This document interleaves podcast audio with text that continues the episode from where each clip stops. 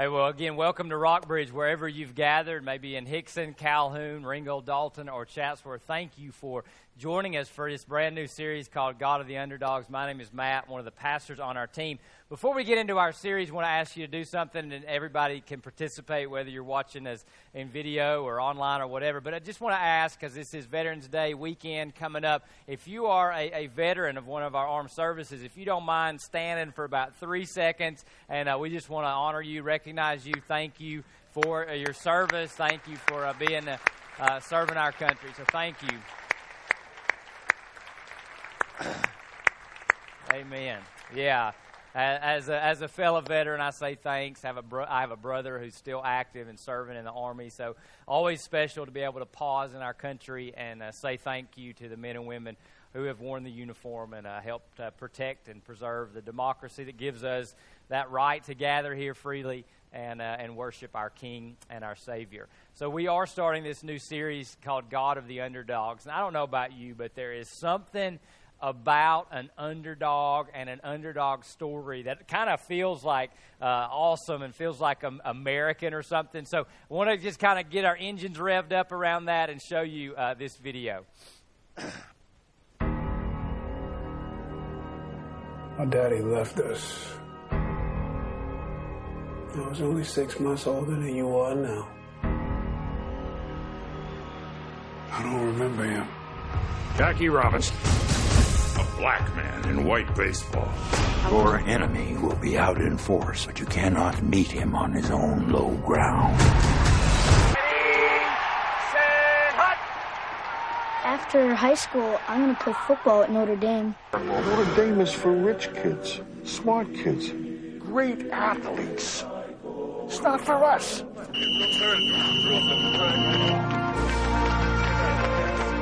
Ever since I was a kid, I wanted to go to school here. And ever since I was a kid, everybody said it couldn't be done. I always listened to them, believe what they said. Rocky, do you believe that America is the land of opportunity? Yeah. Apollo Creed does. And he's going to prove it to the whole world by giving an unknown a shot at the title. At home, my kid, I ain't even in the guys' league. Wish me luck, I'm going to need it.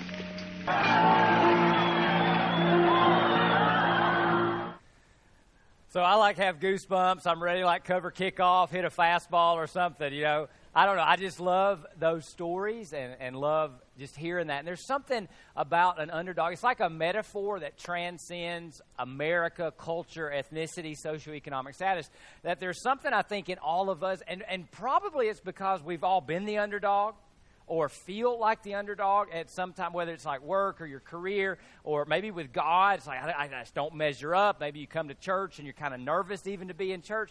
But there's something in us that kind of resonates with that. Like we want sometimes the underdog to win and the little guy to become the big guy and for those things to happen. And so what we're going to talk about is really the fact that the Bible is a story about God getting the attention of underdogs.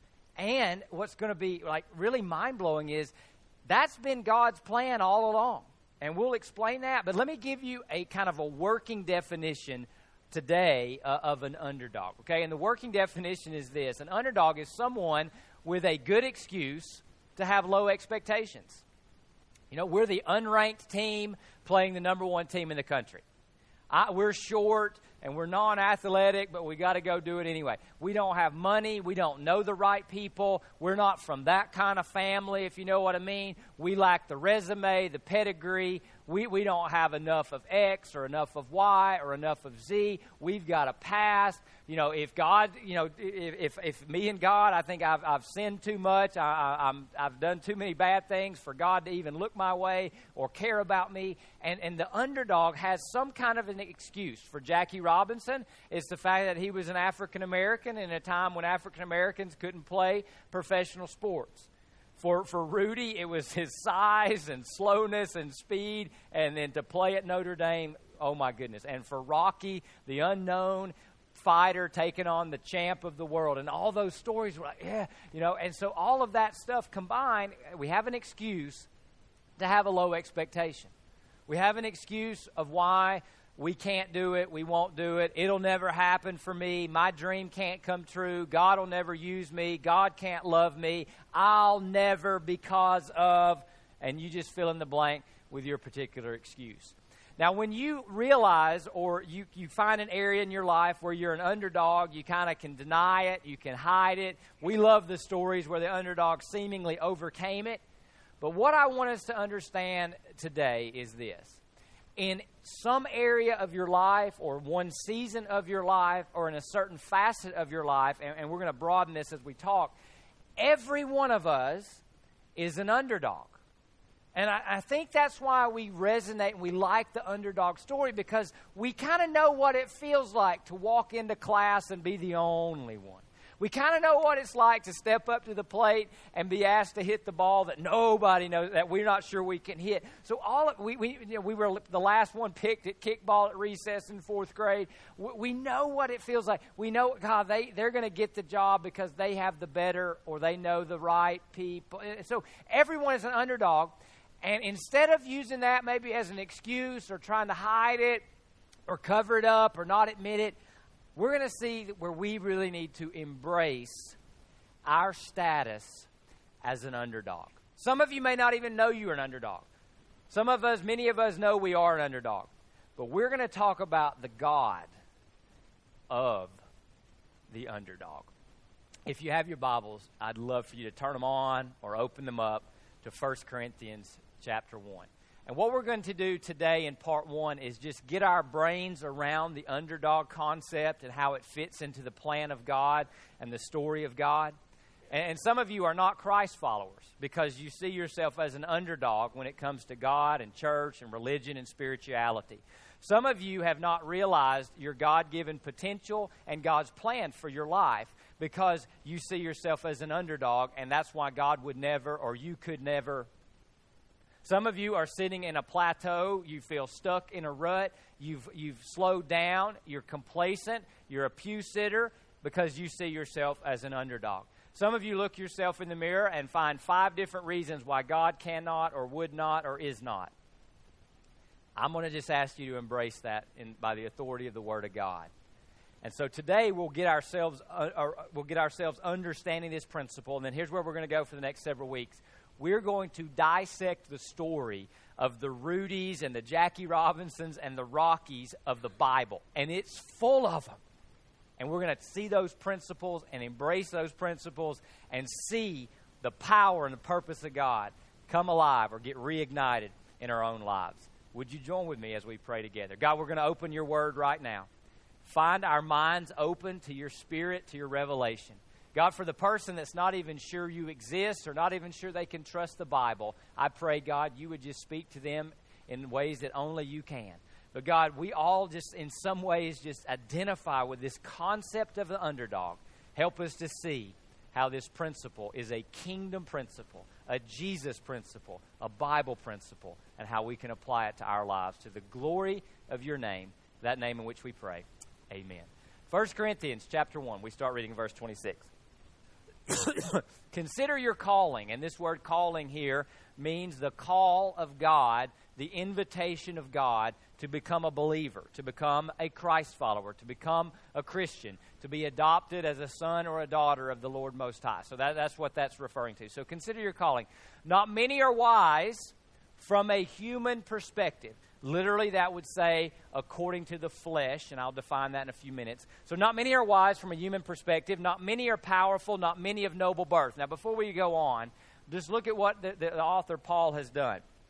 The people who are Christ followers, not really wise, not really powerful, and you really weren't born in the right family. I mean, this is not like an ego boost, self-help message, is it not? This is not, hey, you better believe in yourself, so I want to make myself clear. This series is not Dr. Phil.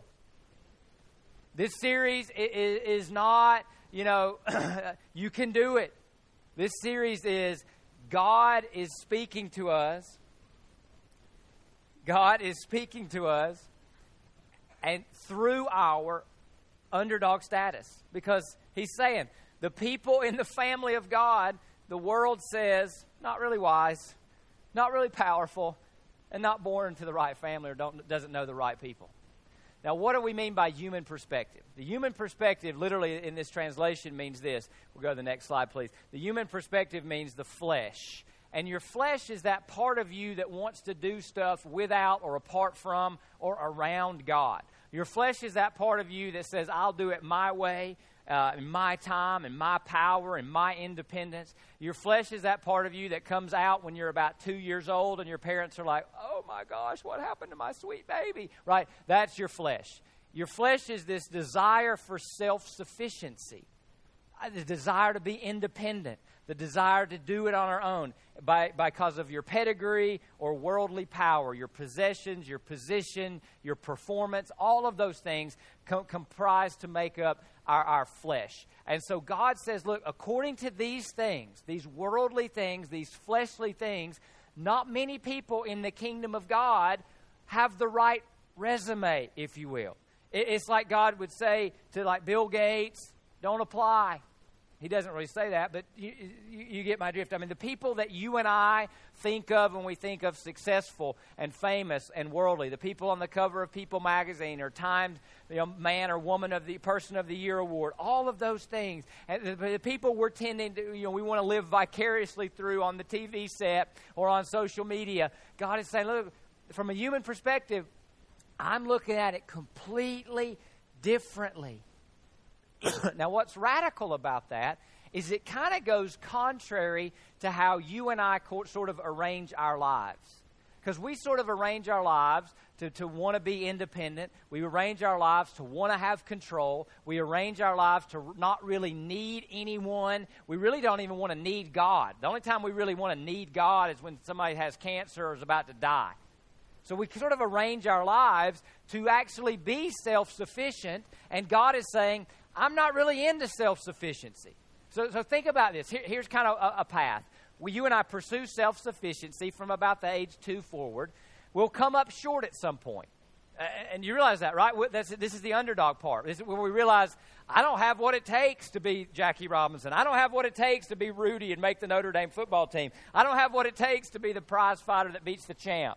So we come up short, and that becomes our excuse. This is why I can't go further. This is why I can't get promoted. I can't get picked. I can't be influential. I can't realize my dream. I can't realize my potential. So that's kind of our path and our worldly status and our worldly perspective. And then lo and behold, you open your Bible to 1 Corinthians 1:26, and here's what God has just said. Please do not miss what I'm saying. Being an underdog is actually a condition for life as a Christ follower. Let me say it a couple other ways so we understand it here in the Bible Belt. You can't go to heaven unless you realize you are an underdog. I spend our entire lives, we spend money, we spend energy trying not to be an underdog. And God in His Word has said, only underdogs get called. Only underdogs have a ticket to eternal life with God. And that's like radical, is it not? Because we make decisions every single day to try to not be an underdog. And here God is saying the people who get invited into the forever family of God to be a Christ follower or a Christian or to be saved, whatever word you want to attach to that, the world looks at them and says, underdog. Now, why is that? Why is God's way so opposite of the world's way? I'm going to say it in a phrase or a sentence, and then I'm going to explain this. Because God hates self-sufficiency. We love it, or we love to try to pursue it. God hates it. But isn't what Adam and Eve did the pursuit of self-sufficiency? You, Satan said, will be like who? God, meaning you won't need God. Now, let me explain why God hates self-sufficiency. Go back, please.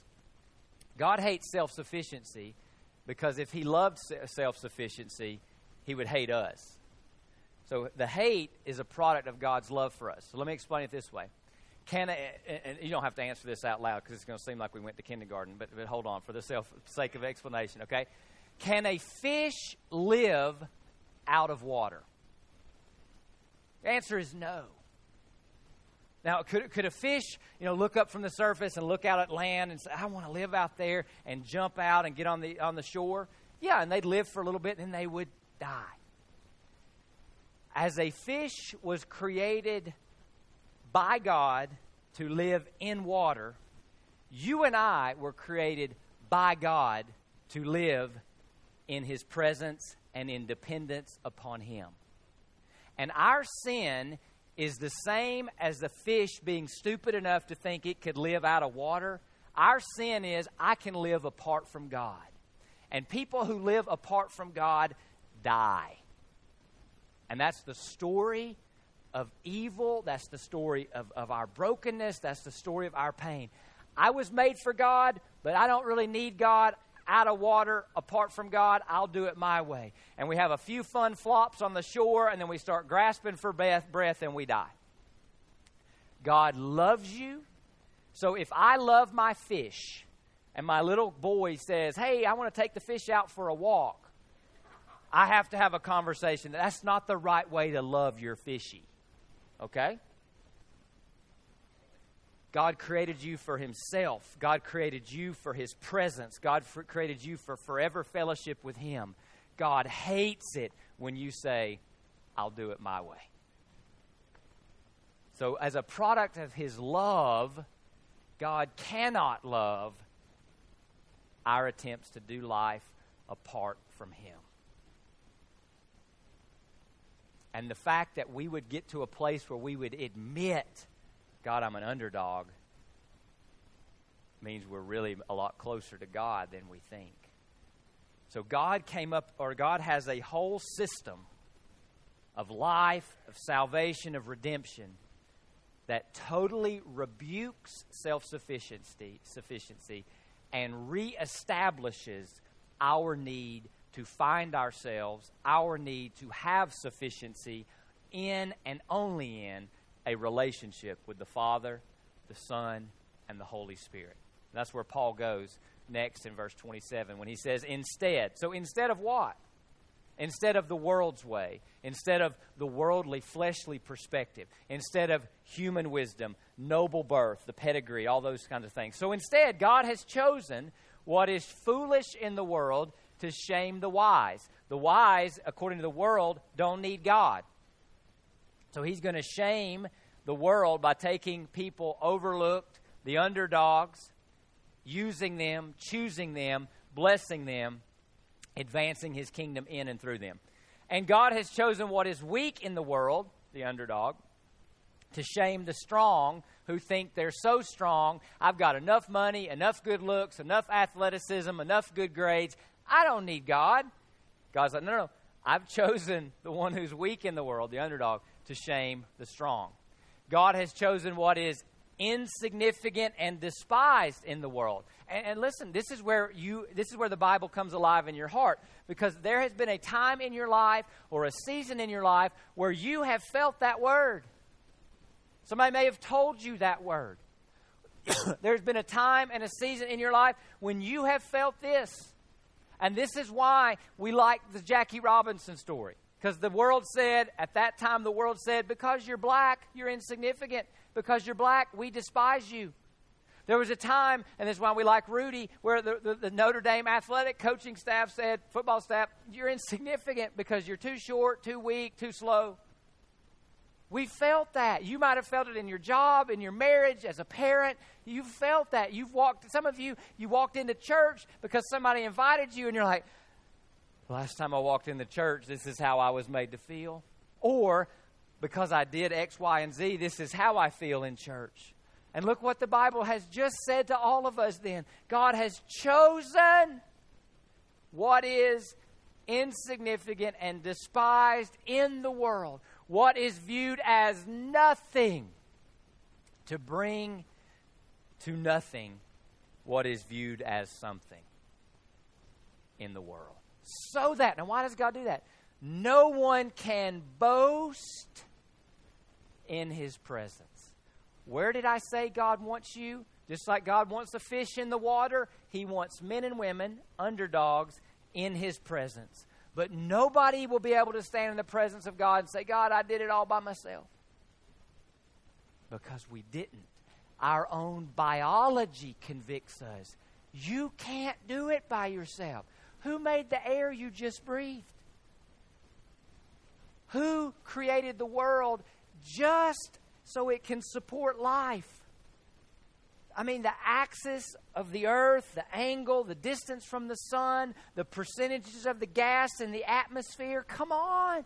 Our own creation, our own biology screams. You can't do it apart from your Creator. And then when we sinned and said, well, we'll live apart from our Creator. Thanks for creating us. Bye. The whole plan of salvation is you can't save yourself. So embrace your underdog status. So when you bump into an excuse, I'm not good looking enough, I'm not smart enough, I don't have the right resume, I don't know the right people, I don't have the right degree, whatever your excuse is, realize this. Your excuse, God, the excuse are not designed to set the expectations for your life, but rather increase your dependence. See, some of you are looking at that excuse and it's just, that's the bar in your life. And you just stop. And nothing else, I can't go, I can't move forward. The excuse is not meant to become the bar or the expectation. The excuse is meant by God to drive you to Him, to increase your dependence. I'm not wise enough. God is. I'm not good enough. God is. I'm not smart enough. God is. I can't do this apart from me. That's right. You weren't created to exist apart from God, just like a fish was not created to exist apart from water. So, what did God do?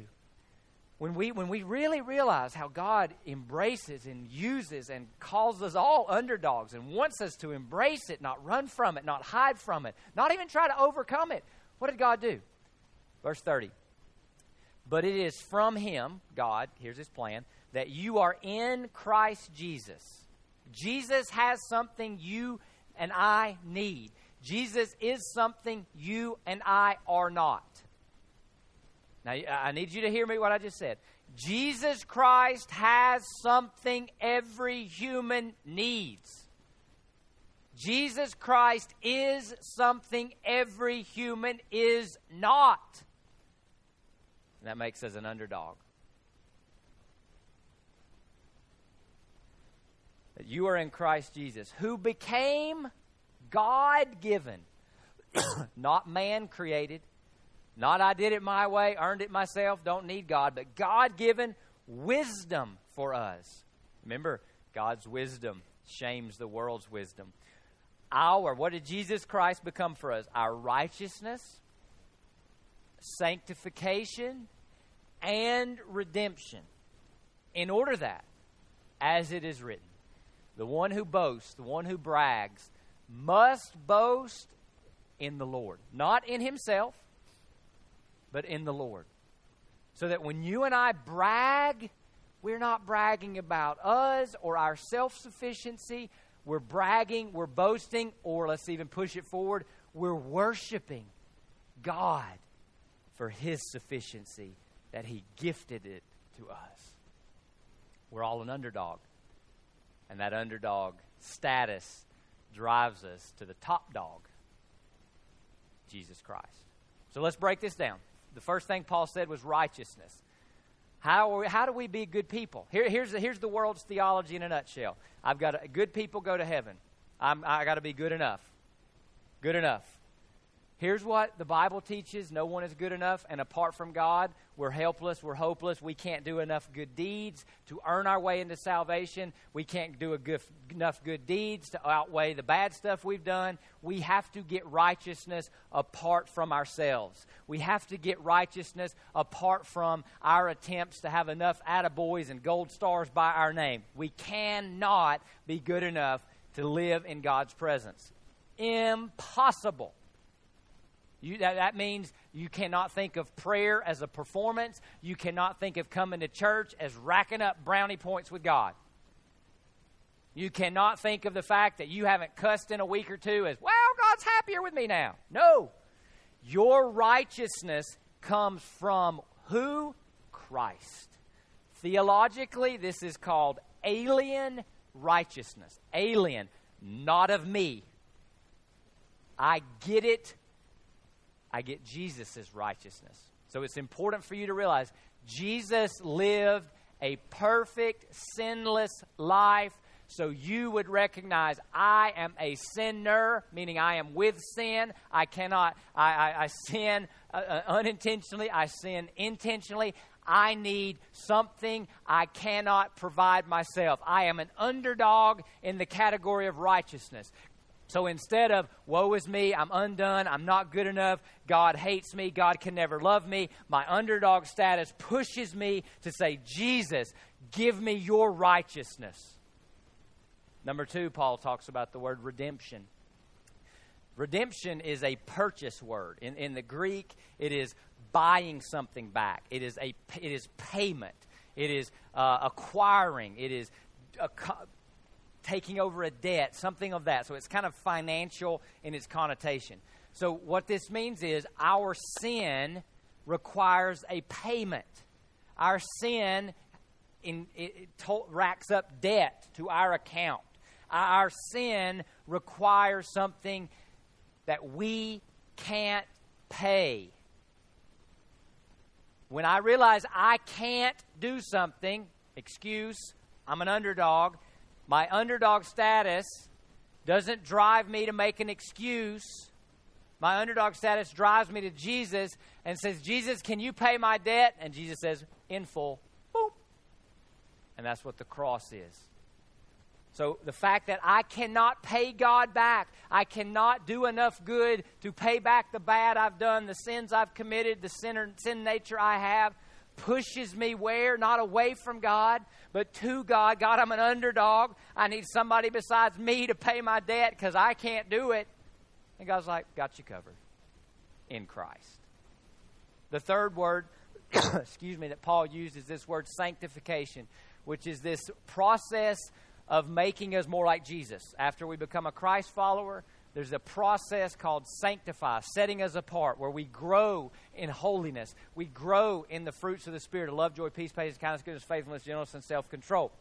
We grow to be more like we were created to be when we were with God and without sin. That's sanctification. So the moment you become a Christian and say, God, I need your redemption, payment. God, I need your righteousness, alien righteousness given to us. Then God wants you to grow. God doesn't want you to stay stagnant or like you are. He wants to transform you from the inside out. But it's not your willpower. It's not you trying harder. God, I'll do better next time. It's not you responsible. It is you realizing I can't grow apart from God. God, I need your power. I need your DNA. I need an infusion apart from me. I'm an underdog in the area of life change. That pushes you where? Dependence, because you can get sanctification. Where? Jesus has something you need. Jesus has something you and I are not. And you get outside fuel in Christ and by His Spirit. We're an underdog. Embrace it. Own it. Claim it. Let it push you to God. So here's what this also means. Please, I want everybody to lock in and listen. If your neighbors fell asleep, poof, all right? God's most dominant work in your life could be just to get you to embrace your underdog status. Listen, this means that thing that you're saying, God, why did you let this into my life? Why did you let them into my life? Because God might be trying to get you to realize you're an underdog. Because see, we'll go through life and think, I got it. I'm good. And then they show up. Or then cancer shows up. Or then the economy shows up. Or you tried to do it your way and you drank it or tried to drink it away and it's still there. All of that could be a good father saying, little fishy, Get back in the water. Come back to Father, because you can't live without me. So right now in your life, the area you're most questioning of God and doubting of God could be God saying, you're an underdog. You can't without me. So I want to change our I want to amend our definition of underdog. Excuse for low expectations? No. An underdog is someone who looks away from their self-sufficiency and or their excuse and looks to God. And in God, Jesus is our wisdom, righteousness, redemption, and sanctification. One of my favorite pastors, he's long ago lived, Robert Murray McCheyne, says this: for every look at yourself, you must take 10 looks at Christ. See, I go through my day and I look at all my circumstances and this and that and this and that. And then it's all about Matt. And then I'm overwhelmed in the world of self-sufficiency. And then I realize I can't. Look to Christ. Look to Christ. Story in Matthew chapter 8, 23 through 27. It's a verses I've been really studying lately. There's a storm at sea. The disciples are all in this boat, and they're freaking out because they're looking at the waves. They look to Jesus, and he's asleep. Let me just tell you something. Whatever storm you're in, Jesus is asleep because he's got it. He doesn't have any need to worry. Look to him, not to the wave. Don't look at yourself. Look to Christ. So I want to pose a question. We're going to unpack this for the next several weeks. Bring people with you. Come back next week, okay? Here's the question. What if our excuse became the explanation of God's work in our lives? What if the excuse that makes us an underdog was the entry point for God to do something big in your life? God, I'm too big of a sinner. Exactly right. That's why I'm a great Savior. God, I'm not smart enough. Exactly right. I'll be your wisdom. Lean not on your own understanding. God, I can't do this. Exactly right. But I can do all things through who? Through Christ who gives me strength. What if your excuse became the entry point for God to work in your life? For the college student who's full of doubt and you're out from underneath mama and daddy's roof and you're like, whoa, I'm not sure about this God thing. What if your doubt was actually the entry point for God to work in your life? What if the grieving person, the person who's grieving the fact that their marriage is ending or has ended, or the person who's grieving the loss of a loved one, what if your grief, which you think is now holding you back and you can't go forward without them in your life anymore, what if that was an entry point for God's power and glory and grace and strength and wisdom to show up in your life? What if it was the explanation? What if you look back years from now and said, you know, that thing that I thought was holding me back, that's what allowed God to show up in my life. So let me help you think through it. We'll give you three categories that tend to be your most dominant underdog excuses. Your past, something happened to you, something was did to you, or you did something that now feels, today, here's how you feel it, disqualifying, okay? Your performance. I'm not good at, I came up short in, I have a weakness here. Or people, difficult people who are part of your story, part of your day. They sit next to you at work. Maybe you sleep next to them at night. What if this was an entry point? That God is asking you, hey, these are things that help convince you that you're an underdog. Let these things drive you to dependence. Because let me just tell you something, it goes back to verse 26. The call of God will touch the excuse of the underdog. Why do we celebrate Jackie Robinson? Because the fact that he was an African American who refused to be told he couldn't play professional baseball. That was where it showed up. Why do we admire Rudy? Because he was small. Because he was told he could not.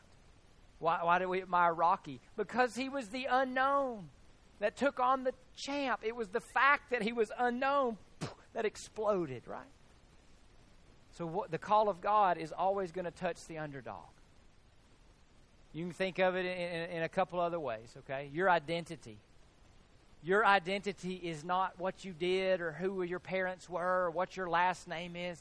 Your primary identity is this. If you have embraced the call of the underdog, your primary identity is you have been adopted, bought, paid for by God himself in Christ. That's the most important thing about you That's your identity. Think about prayer. You know what real prayer is? Real prayer is this: God, I cannot, but you can. That's prayer. Prayer is the action or activity of an underdog. Hearing from God. Hearing from God. You know what it's like to hear from God? When God asks you to do something that requires you to depend upon Him. When God asks you to do something easy, I'm not sure that's God anymore. When God asks you to get out of the boat, take a risk, do something a little bit, God, I'm not sure how that's going to work out. You're probably hearing from God. And then finally, focus and attention. This means that the dominant thing you focus your attention on is the fact that your God is sufficient. Your God is strong enough. Your God is wise enough. Your God paid it all. In Christ, He is your righteousness, He is your sanctification, and He is your redemption. So here's my question. Who is God to you right now? If He is not your Father, and if He is not in Christ Jesus your righteousness, your goodness, if He is not in Christ Jesus your redemption, that He paid it, not you, Him, if He is not your sanctification, that He is the one fueling the changes in your life, why not right now? Say, God, I'm an underdog. I embrace it, and it drives me to You. And I'm saying yes to You right now. If that's going on in your heart, you take out a Next Step card, or you see somebody in our Connection Center, you get baptized, and you begin to walk with God, realizing apart from God, I can do nothing, I am nothing. Thanks be to God. We're all underdogs. Let's pray together, church. God, we thank You. The fact that we are underdogs, and sometimes we don't want to admit it. Well, tonight we admit it, God, because it is that underdog status that pushes us to You. May we embrace that, God, and see You come in through that underdog door, that underdog label, that underdog status, and do mighty things in us and mighty things through us. God, I love You. I thank You, God, that You call the unworthy, You call the unqualified, and in Christ Jesus You qualify us. And in Christ Jesus, You declare us eternally worthy to be called Your sons and Your daughters. We rest in that spot right now, Jesus, thankful for who You are, thankful for what You did. And it's in Your name, the name of the Father, the Son, and the Holy Spirit we pray. Amen.